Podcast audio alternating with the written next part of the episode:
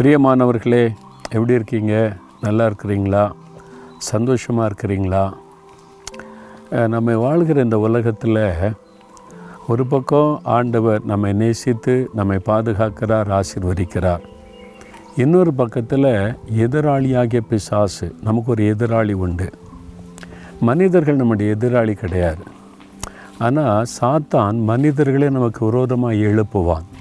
பொறாமை கொண்டவங்க நம்மை அழிச்சிடணும்னு சொல்லி கொடூர சிந்தை உள்ளவங்க.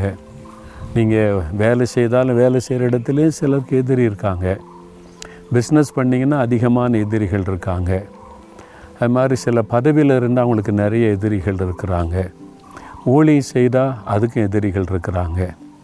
நம்ம எல்லாருக்குமே ம எதிராளி இருக்கிறாங்க. ஏன்னா எதிராளியாக பிசாசு நமக்கு விரோதமாக எதிரெதியாக செயல்படுற ஆளை எழுப்புகிறான் பல சமயத்தில் அவங்களுடைய செயல்பாடுகள் நம்மை கலங்க பண்ணுது பயப்படுத்துது.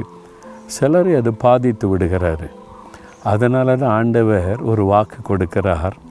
உபாகம இருபத்தி எட்டாம் அதிகாரம் ஏழாம் வசனத்தில் ஒரு வழியாய் உனக்கு எதிராக அவங்க புறப்பட்டு வருவாங்க. ஆனால் ஏழு வழியாய் உனக்கு முன்பாக ஓடி போவாங்க. நீ ஒன்றும் பயப்படாத. எதிராளிகள் இருப்பாங்க. இயேசுக்கே இருந்தாங்கல்ல. அப்போது எல்லாருக்குமே இருப்பாங்க.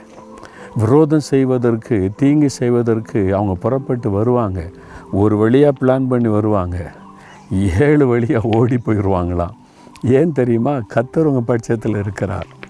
ஆண்டவர் உங்களுக்கு யுத்தம் பண்ணுகிறவர் உங்களுக்காக போராடுகிறவர் உங்களுக்காக பரிந்து பேசுகிறவர் உங்களுக்காக செயல்படுகிறவர்.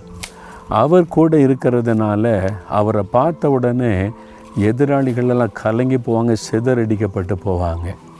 என் ஊழிய பாதையில் இத்தனை வருஷ ஊழிய பாதையில் என்னை விரோதித்த நிறைய மக்களை பார்த்துருக்கிறேன். அரசியல்வாதிகள் ஆன்மீகவாதிகள் என் கிறிஸ்தவ வட்டாரத்தில் உள்ளவங்க.